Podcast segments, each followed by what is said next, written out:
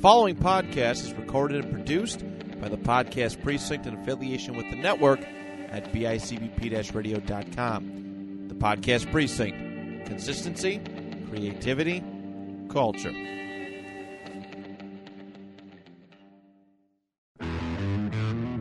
Just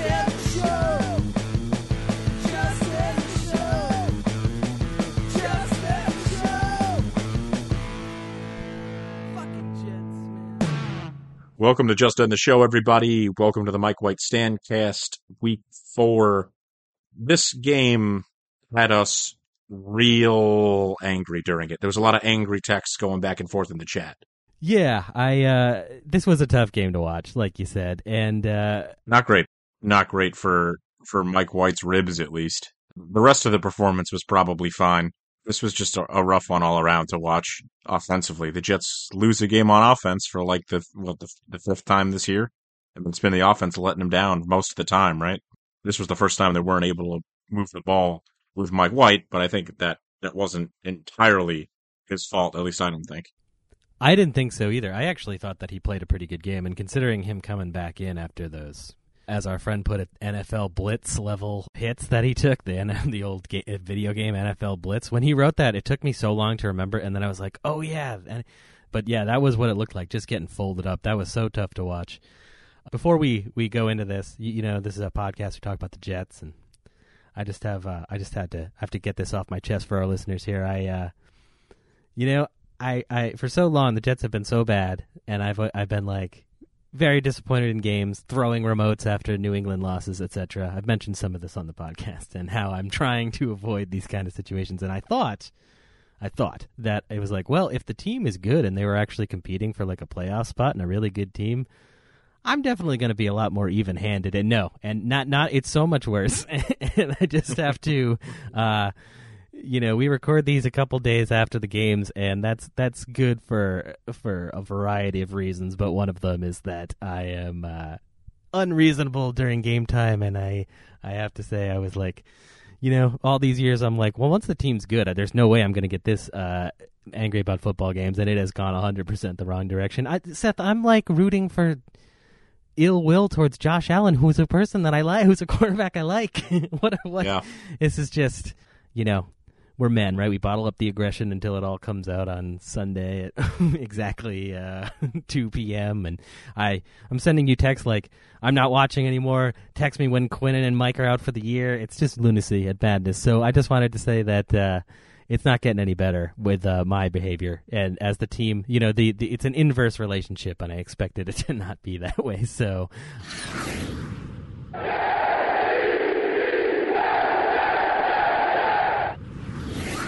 I don't blame Mike White for the offensive problems. I actually have a little bit more of a problem with some of the LaFleur stuff. This is two games in a row where I'm, I I'm not crazy about it. I, I don't think that they lost the game because of offensive scheming. I, they probably lost it because the offensive line play was so terrible. And granted, Buffalo's a good defense, but still though it was it was abysmal and that was kind of where I placed a lot of the blame. I felt like so often with this offensive problems we've been talking about throughout the season, it's been a, a kind of a moving target with problems. But with this one, with this game, it was he's running. You know, Mike White just does not have time to to make some of these sets and to make these throws. And and the ones that he made, again, I think that were pretty miraculous considering the circumstances. But it feels like constantly it's these first and second downs. There's just nothing going on. And I don't know how you feel about this, Seth, but Bam Knight's been really impressive, and I think we can both agree on that. And, and Carter, not so much this season, really. He's kind of taken a downturn. But, like, honestly, the running attack in this game, I, I thought was kind of underutilized. They run these sort of these these like screen passes and these kind of quick pass plays on first and second downs, and it feels like both in this the Vikings game and in this game, those were the plays that were they're just getting killed, and it's like constantly third and 8 Mhm. third and ten, you know, and he's having to make the Mike White's having to make these throws, having to make these plays, and it just feels like it doesn't have to be like that. That if you, especially if you have guys who are, it's one thing if Zonovan came in and he stunk the joint out, and you go, well, okay, we took a gamble on this guy, but he's good, right? Yeah. He's good. He can get yards, and and it just feels like they're leaving that on the table. That's what I I really watch from the offense: bad blocking and some questionable play calling. That that's really where I pu- put it. I know it's the Mike White stand cast, and he made some mistakes, but still, though. I went back and looked at this game pretty much play for play for the Jets on offense. And there's really not a whole lot of blame I can put on Mike White. And I know that's easy for me to say, and maybe if Zach makes these exact same throws, I'm singing another tune. Maybe I'm biased, but I just think he made like some incredible throws in this game.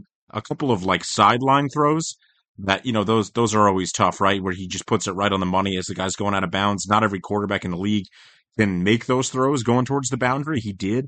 Right. You you pointed to the offensive line, and that and that's what it was. When this offense was bottled up, they're just not getting the run blocks to give the running game a chance. When the running game has no chance, they've got to turn to the short passing game. The Bills are all over the short passing game because that's what the Jets are going to do best. So I don't think this game was good enough from LaFleur's perspective because they didn't take any shots and it was just all let, let's get rid of the ball as quickly as possible and let the Bills try to make a tackle. And the Bills made every tackle. I think the Bills played a ton of that sit back defense where they rushed forward, played everyone back in the zone. They're like, all right, we don't have to guard Garrett Wilson one on one because we can just sit seven guys back and let Mike White try to figure out these zone coverages. And that's there was nobody open. There, there was nowhere for him to go with the football when you zoom out on some of those plays. So just not a great scheme by LaFleur. Someone who who really had a perfect scheme going into the first game against Buffalo did not repeat that in the second game. Or I should say he probably did repeat it. It looked like he tried to do a lot of the same concepts, and that's the last thing he should be doing. He's got to switch it up. Right. Yeah. We've seen that from him a couple times, right? Where it's like he does something well, they seem to have figured something out, and then he tries to go back to the well too hard the next week, and it's like, well, bro, they were studying that. Like, like they have to be multifaceted enough to be able to change what they're doing on the fly. It's almost Right, like yeah. whether it's working or not, it's like LaFleur likes to stick to his guns and stick to his game plan. And it's like, bro, you're a play caller. You've got a whole playbook at your disposal. If this isn't working, go with the other thing. And you you should have practiced everything during the week, right? I know that's a lazy bit of analysis, like practice everything, but you know what I'm saying? yes. Yeah. No, I do. I do. I, I again, I, I mean, I think it's one of those things where um, if the if the offensive line play is better and they just were able to uh, get more momentum on the ground, like the thing you're saying about zone coverages and all of that stuff, that that's possible. Partially, I think because it's kind of a chicken or egg thing, right? It's because they're not moving the ball downfield. They're not kind of we're not kind of running it down their throats. You can't just Mhm. stack people in the box, and so there becomes this problem where it's like, you know, one if one thing isn't going, then something else isn't going. But to me, it's like right, it's compounding, yeah.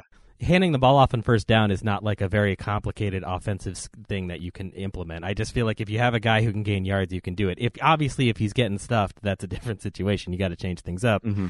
But I don't even know. You said that that people weren't open. I, I mean, I guess that that's true. I mean, D- Buffalo's defense was definitely good, and and Mike White's making these tight window throws. So you're right. I guess people are not open uh, um, in terms of what we can see. But I'm interested too in plays where he's getting sacked or he's getting harassed. It's possible that there's dudes open and there's just nothing you can do in that situation. So that's the main thing I think is the offensive line play, which has been so good this season despite the patchwork, right? that's been put together all season. It's kind of been like, how are they tying this together with you know with these players? And I, I think Buffalo definitely exposed that. But I think the main thing to me is that you, if you get better offensive line play, then you can kind of some of the things, some of the problems with the LaFleur situation were are probably not going to be discussed as much. A couple things too, just in, if we're going to do some like negative player stuff right out of the box. uh, Um, I feel like we should bring this up. The Braxton Berrios thing. Um, I actually didn't realize how bad his stats actually were on the season and how poorly this has gone. And he really, at the beginning of the game, kind of single handedly cost them, I think, a couple of those drives. Several times they had to make up for situations where he should have fair caught the ball. There's that one where he came within a, you know, a blade of grass f- from touching the ball Mm-hmm. and giving, basically giving Buffalo a touchdown, uh, or at least points, but probably a touchdown. And he's been really bad. And I actually didn't. Uh, I think we praised him a lot on the podcast and been like, "Where's Berrios?" Spring. I've definitely done that. Like that's me doing an impression of me. By the way, where's Berrios? he, he's had he has drops in the red zone. He has the ball that goes off his face or whatever that was, or his shoulder. Dropping potential game winning touchdowns, yeah. dropping potential game winning touchdowns just yeah and and I just think he is fast and and uh, you know, and that's like a major asset that he has. But it feels like at this point, that's kind of all you're getting out of him. It's not really a lot, and honestly, the returning stuff hasn't even been that great. So just felt like I had to bring that up because it's like if we're gonna praise people, it's not you know you do have to kind of go the other way when they're Yeah. when they're blowing it for you. And speaking of blowing it for me, the other player, right? The other thing we have to bring up is the Mosley thing. Ugh. I love Mosley, and this and this was actually a good game outside of this. But what the hell is he doing? Whatever you you and I watching TV, Tony Romo calling the game is like they're not running this play, Jim. There's no way they're. And then he's jumping. It's like a he. You know, it was like an Olympic event. Like he was doing like the long jump over the. It was like what the hell is this? Or like sliding into home plate or something. It was like Yeah. You see this play four times a week in the NFL, and no one ever falls for it, but they still do it because sometimes, once a season, somebody fucking falls for it, and that was CJ Mosley. And it's like you want to bang your head against a wall when you see that. CJ. Yeah. at two CJ. It's not even you know what I mean. It's CJ Mosley. It's not even like oh uh, Jordan Whitehead made a you know error or something. It's Mosley. What's going? Yeah, Some rookie linebacker like doesn't get it yet. You know, it's, Ah. it's CJ. Yeah. That was a real and that I really feel like was kind of it's reductionist to say that was like the dagger of the game, but didn't it sort of feel like the quote you know the quote unquote momentum shift, proverbial momentum, kind of went away from him after that? Absolutely. I absolutely could not agree more because it changed everything. It was a scoreless game when that happened, and that's the drive where Buffalo, three, four plays later, tosses it to Knox for the touchdown. Buffalo was getting three on that drive tops. That was going to be a long field goal try for Bass, Yeah, and Mosley just just screwed them into giving up a touchdown in a game that they lost by eight. So And in a game that was that where Diggs was what he had three catches for whatever they were containing that passing attack, so it was like three catches for 37 yards, and I think Sauce only gave up one catch for four yards when Sauce was guarding him. So yeah, this was an incredible DJ Reed game, an incredible Sauce game. Again, they do this every week. I guess we should we don't even have to bother to praise them at this point. automatic. automatic. But yeah, this was an incredible game by the defense. The Bills got 20, and it didn't even feel like they got 20. I mean, this was an, an incredible defensive effort that once again this offense goes out there and wastes. Now you could say those are the three plays, the two or three plays that swing every game. Mosley and those punt returns or non-punt returns Right. by Braxton Berrios. If those, if the Jets don't have to start inside their own five a couple times, they probably get a couple more points out of this game. That and Mike White literally having cracked, if not broken ribs after taking like two just monster shots. And that's another thing I might want to get into. Like every single fan base in the NFL complains about refs, right? Every team thinks the refs don't give them calls. You you talk to Patriots fans and they'll tell you, Yeah. yeah, the refs never give us calls. But it's like the, the cognitive dissonance in that instance is insane. But like, like literally every fan base feels this, right? That they're the fan base that doesn't get calls. Except Johnny, if he's listening, who's an upstand is an upstanding Right. citizen who would Yeah. never complain. There- We respect Johnny. Uh, That's it, though. But, That's- like- he's the only one. Mike White gets absolutely walloped twice, no calls. Actually, weirdly fine with it. Like you could have called the first one, but like you know, it's kind of a clean. Usually they do if it's the That's quarterback. not a flag. I No, don't think it's a flag. I don't think Right. either one of those were flags. I, he's Right. holding the. I mean, he's throwing the ball. Yeah, I wanted so badly to complain in our text thread about like, oh great, where's the flag on that? And then they show the replay. I'm like, he's throwing the ball. That's not a flag. It's a Yeah. hard, hard hit, but it's not a flag. It's Well- it's a clean hit. Well, it's not roughing the passer because it doesn't meet any of the criterion for roughing the passer. You could you could call unnecessary roughness on that though, because they Right, they, they like don't that, have I to nail the guy that hard.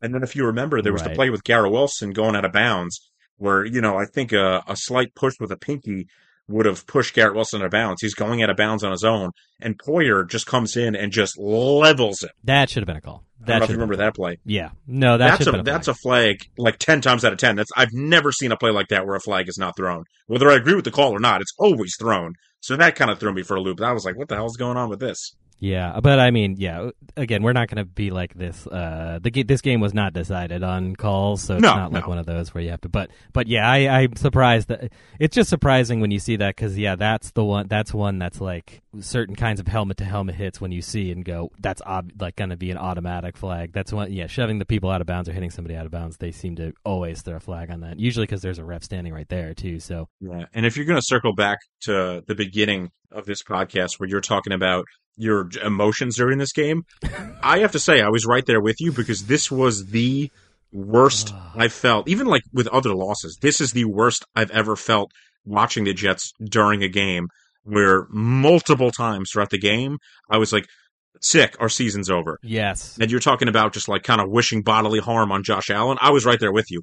I was like, yeah, you're going to end my team season. My guy's going to have to take these unbelievable shots. You're going to ruin all of my 2022 football dreams. Fuck you. Fuck your quarterback.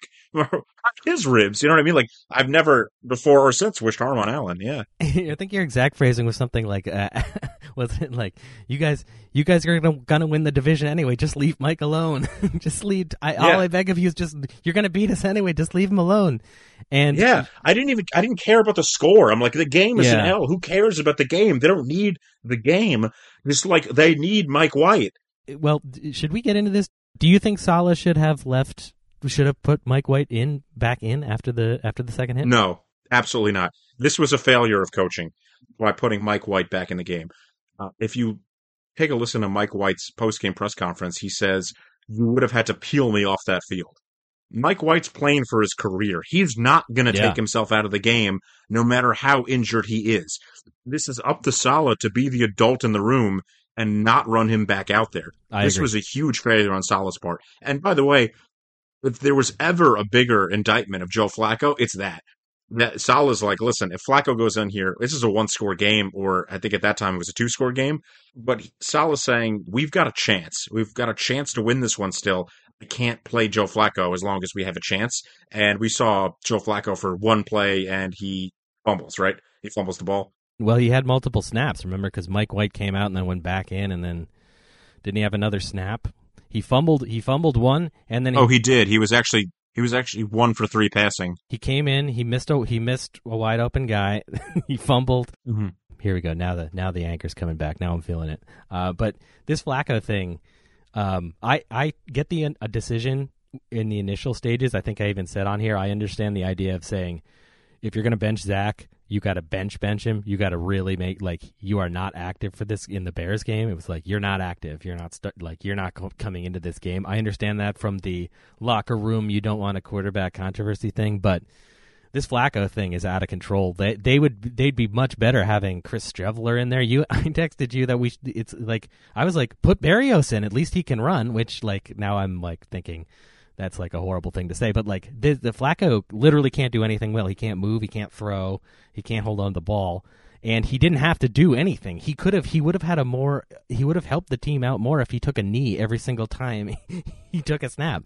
And Yeah. Yeah. and and uh, you know, I understand that thing about and for the next game, for this Lions game, Zach has been moved to the number two slot, so we're not breaking news on that. But uh, he should have been there for this game. I don't really understand. The, I don't understand. I, I understand it from the locker room, from that side of it, but I just feel like you know, you really do at this point in a playoff situation, you have to have your depth chart aligned for just whoever's going to be the best in that position. And Flacco, yeah. if he wants to be a, uh, I heard, yeah, I- yeah, I don't know. If he wants to be on the actual active roster of this team, he he uh, he shouldn't be on the roster of any NFL team. He's just not a capable quarterback. Let's take a break and then let's get into the quarterback depth chart stuff because there's I think there's some more than meets the eye there.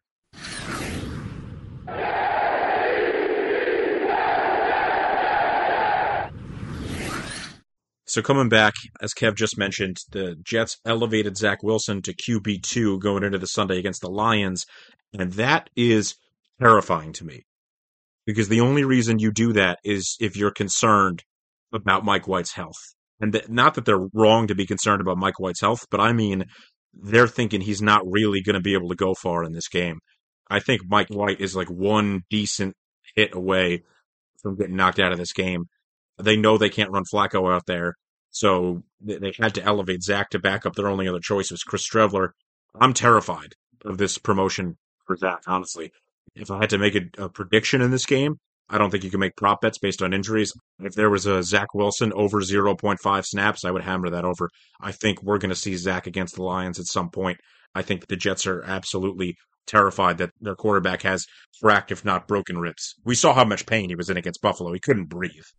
Yeah, that's interesting because I think so. You're saying you really think that this is happening because you believe that the coaching staff thinks that he's because is going to get injured. Because I was reading this as the realization that Flacco is so bad that it can't get worse with Zach. Sure. Flacco did cost them points with the turnover thing. I think the idea is at least saying like Zach might have thrown an incomplete pass there or taken a hit. I mean, obviously he's thrown picks all season too, but like that's different. I, I would that was the way I was reading it. I mean, he took these monster hits, and you're probably right. It just the human body can only take so many blows like that in a row before you even if it's over the course of uh, 14 days or whatever you can only take so much abuse like that before you something is seriously wrong internally. I mean, he was hospitalized after the game, so as a precautionary thing, but still. But I didn't. I, that's interesting that you're reading it as really like they are keeping a not a short leash on him, but right. That's kind of what you're saying that they're just like they're ready to pull the trigger. Yeah. If if it's even kind of in the cards, but. You mentioned Mike's playing for his life. I don't, or playing for playing for his career here with the Jets, and like I don't know. I, I admired the fact that he went back out there and did that, and he was making throws after those two hits. Like that's pretty incredible. I think for a guy who was what a fifth round draft pick, Yeah. fifth round draft pick, and just you know never we never really thought that he was going to be in this position late in a playoff push game in Buffalo. And this, you know, it's uh, I I really admired him and I really admired what was going on. But I totally agree on the Salah thing. I think he's a little and we've seen this this season, right? Just in general, like we've we've criticized this before with Zach, you know, where it was like the Patriots game. Why isn't he pulling the plug on this? He's a little skittish to make these in-game quarterback decisions that are Mhm. really important in a situation where the rest of the team is is this good. Yeah. We're not talking about like these terrible Jets teams of the past where it's like, well, actually, who cares who's playing quarterback? Like, like we said before, if the team was terrible, Zach would still be starting because who, what, what difference does it make? So this is definitely. We're pro Salah on here usually, but he's really, uh, he's really Right. fumbling some of these uh, in-game quarterback decisions specifically. I think. You're absolutely right. Earlier in the season, we saw Bill Belichick bench Mac Jones for Bailey Zappe only to put Mac Jones back in the game. We saw he so he's flip flopping back and forth within the same game, Yeah. and he's the greatest coach to ever live. So like, if you're Salah, like, what's the big deal? Make the move when you're supposed to make the move. Have a feel for the game to know, hey, we're gonna lose this fucking game if if we can continue to play Zach Wilson. Like what happened in those Patriots games. They're like, hey, this guy's gonna die if we leave him out there. He can't breathe. We're losing this game anyway. Have a feel for it. Let Flacco come in and just suck it up for a quarter and a half, and let's get out of Dodge. You've had three different quarterbacks on this team at this point, so the idea of like trying to maintain kind of some kind of continuity is also that's already kind of out the window, right? There's already been Yeah. the position's already changed hands, so yeah, I'm yeah, we're in agreement on that. But I'm I don't know. It's funny that you mentioned that coming out of this kind of this being a, a really bad loss for you. I feel like the Patriots losses felt felt worse to me than this because they, uh, they're not as good a team as the Jets, and they beat us twice, and it's the Patriots, and it was Zach's fault entirely. Those games from worse to me, like this game, Yeah. you know, technically, quote unquote, came down to like what could have been, I guess, like a comeback. Obviously, it was still far fetched, and the whole conversation as to whether or not we should, you know, kick as opposed to scoring the touchdown there. I, to me, it's always like, you know, you have to make the onside kick, so none of that really matters if you don't make the onside kick. But uh, that's a debate that our weekly segment of why are people talking about this. Right. I think Romo's point on that was that the Jets have three timeouts left. So I agree with what he said. I if you get the touchdown, you don't need the onside kick because you actually have time to play defense, call timeouts.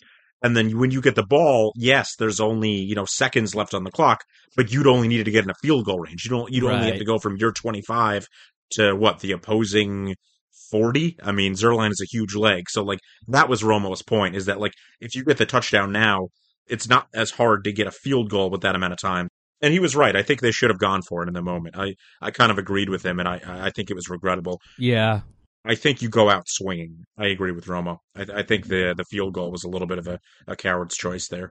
I agree. Yeah, and I think Romo was right in what he said. I just I wasn't factoring in the timeout thing. You're right. He was saying, be, I guess, quote unquote, best case scenario for the Jets is like you get that first down, you score right away, you hold them, all that. It did it did feel like If you got 40 seconds and no timeouts, you want to be getting a touchdown or going for a field goal. You know what I mean? right, and you're already at the, yeah, and you're in more in an advantageous position to get a touchdown where you are on the field there than any other situation you're going to get in the future. So, I just think when it's whenever it's a situation where there's like when you're down two scores that late in a game. The idea of being able to question it, like, oh well, you know that that happened and that's why we lost. It's like, well, you shouldn't be down two scores with you know Yeah. With less than two minutes left in the game. Something else went wrong Mhm. uh, during the game to make that happen. But yes, he was right. I just think it's not the not the biggest concern coming out of this for sure. No, certainly not. And before we get off the subject of quarterbacks in this game, you had mentioned this earlier. You reminded me, like Joe Flacco shouldn't be on an NFL roster, including this one. Why is Chris Streveler not the third quarterback? I'm not saying we should start him. I'm not even saying he should be ahead of Zach, although I wouldn't mind. But I'm not even advocating for that because that would seem kind of crazy. Yeah, Like, why is Joe Flacco on this roster? It's not like they don't have a body. Streveler's a body. He do some stuff. He's fun. I'm not saying he's going to succeed, but like, he- Look at Brock Purdy. He can't be worse than Flacco. He can't. Mr. Irrelevant comes in and he beats Tom Brady's Yeah. ass all over the field. We can't have Chris Streveler out there. Joe Flacco's a corpse. What is this? I that was the way I you read. You could run like a bullshit Wildcat offense with Streveler, where he's like basically running the Taysom Hill offense, and it's Yeah. like, oh shit, he's going to throw this time. You know what I mean? You, You can, can run, run a Taysom Hill offense with that guy. You can run, yeah, you can run some smoke and mirrors bullshit with him for like long enough to Yeah. to maybe gain some yards or get some points out of it. Yeah, he Yeah. gets some first downs probably. I mean, Flacco just like I said, like he can't do anything. It's not even a matter of like, yeah, I, I don't know if the one stupid Cleveland win there bought him that. I mean, which ultimately you could kind of look at as mostly Cleveland's fault to begin with, anyway. But like this, to me, I I looked at the demotion for him as the coach as being like, okay, we've definitely seen enough of this now. Thanks for your like leadership or whatever, but like maybe it's time to hang up the cleats and pick up a clipboard and a headset and you know, I don't know. It's- it might be over for the playing portion of your career, Joe. Let's help Mike White work on his deep balls.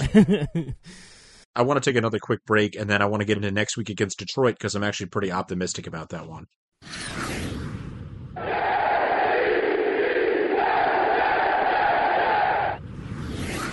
So coming back, obviously the Lions are getting a ton of praise for beating the Minnesota Vikings in a game they were favored, which is wild, but again, Vegas knows all. You could have told me that the Vikings were like minus seven going into that game. I would have said, that sounds about right.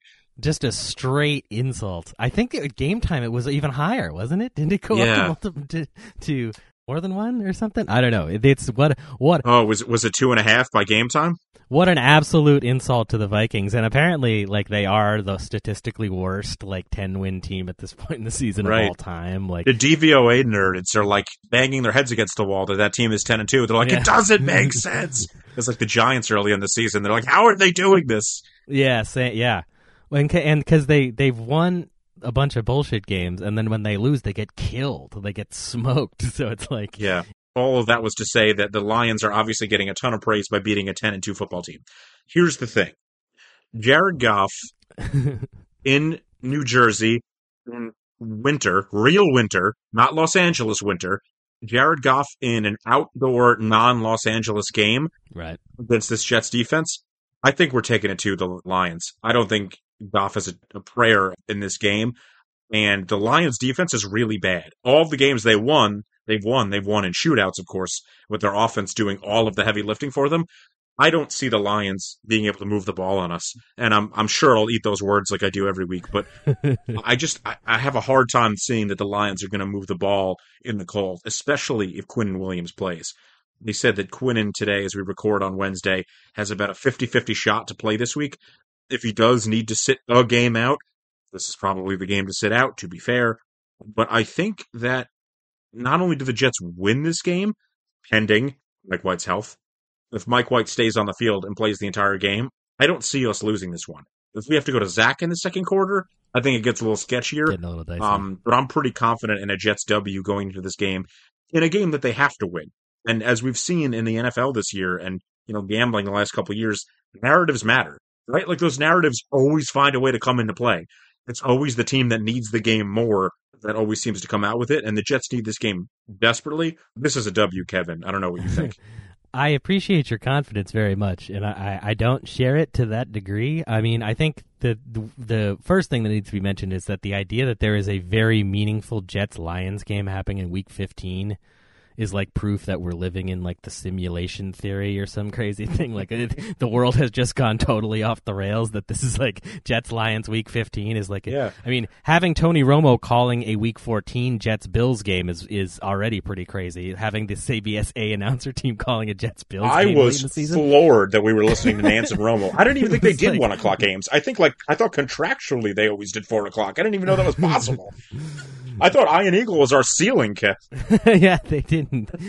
Uh, yeah, exactly. And we, we broke through. But uh, yeah, so that that's the first thing. I don't know. The lion the Lions are frisky. I mean, everyone's kind of mentioning that. Goff has actually quietly been pretty good. I, I can hear you with the dome thing with the weather, and it is the Lions and Goff, and there's just this part of you that just doesn't believe in any of it, and and I understand that. Somehow they do seem like they're cliched things, but it does seem like they're playing at another level at a certain point in this season where they really, I think, should have won that Buffalo game on Thanksgiving. Like, there's certain things with the Lions where it, it's it, you, when you watch them, they actually do have playmakers, and they and they they are. I don't know. I'm I'm a little bit scared of it just because I think they need this game just as bad as we do Yeah.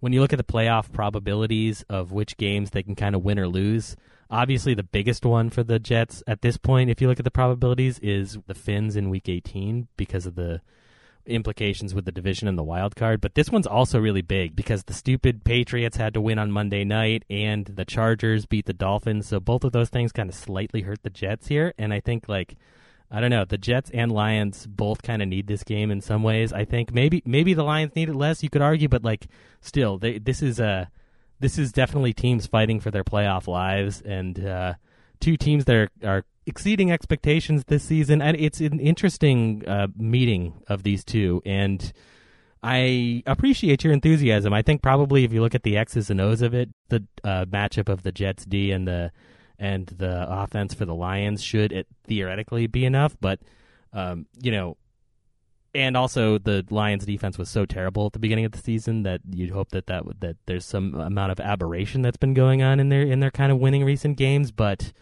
I don't know. It's one of those things where you talk about narratives. I mean, narratives can work either way, right? I mean, I'm not even talking about injuries. If he has kind of an off game, then you're getting people coming in with this. Well, actually, Zach Wilson was five and two, and now he's one and three. Which you and I are both like, that's bullshit. You weren't watching those games. If you think that, if you think that Zach was playing well in the five games he won, you weren't watching.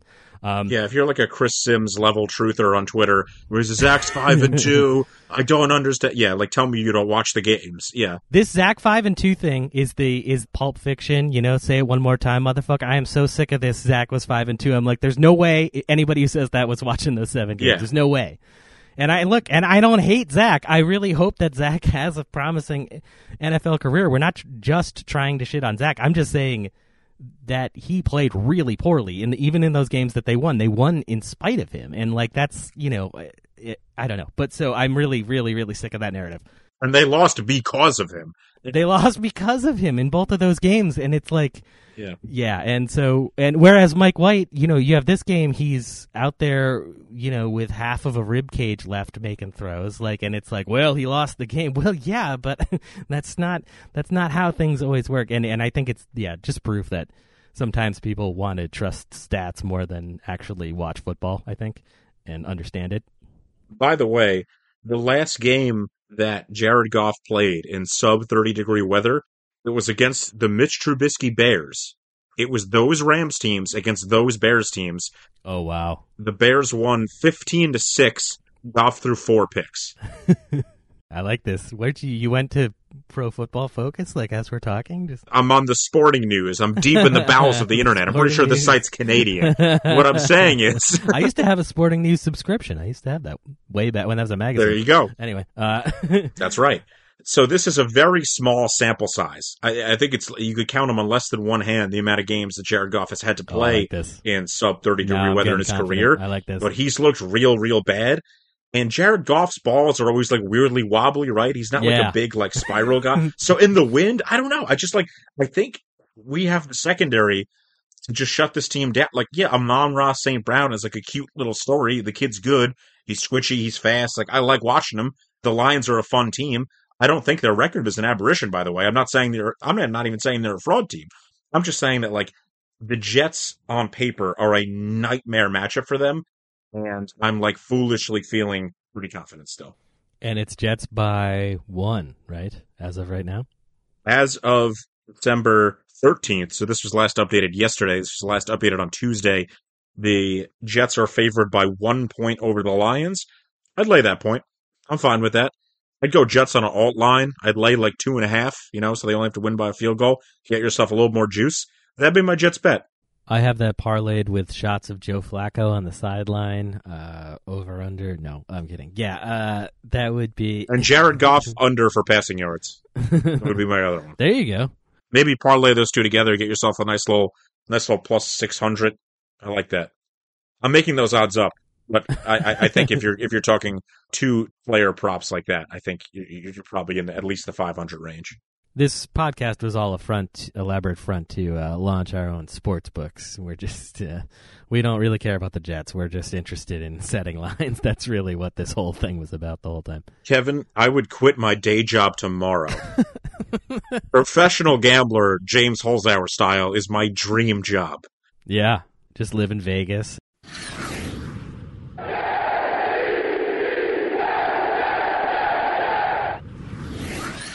That's going to do it for another edition of Just End the Show. Enjoy the Jets and the Lions next week. I can't wait to be wrong. Kevin, just end the show. Just end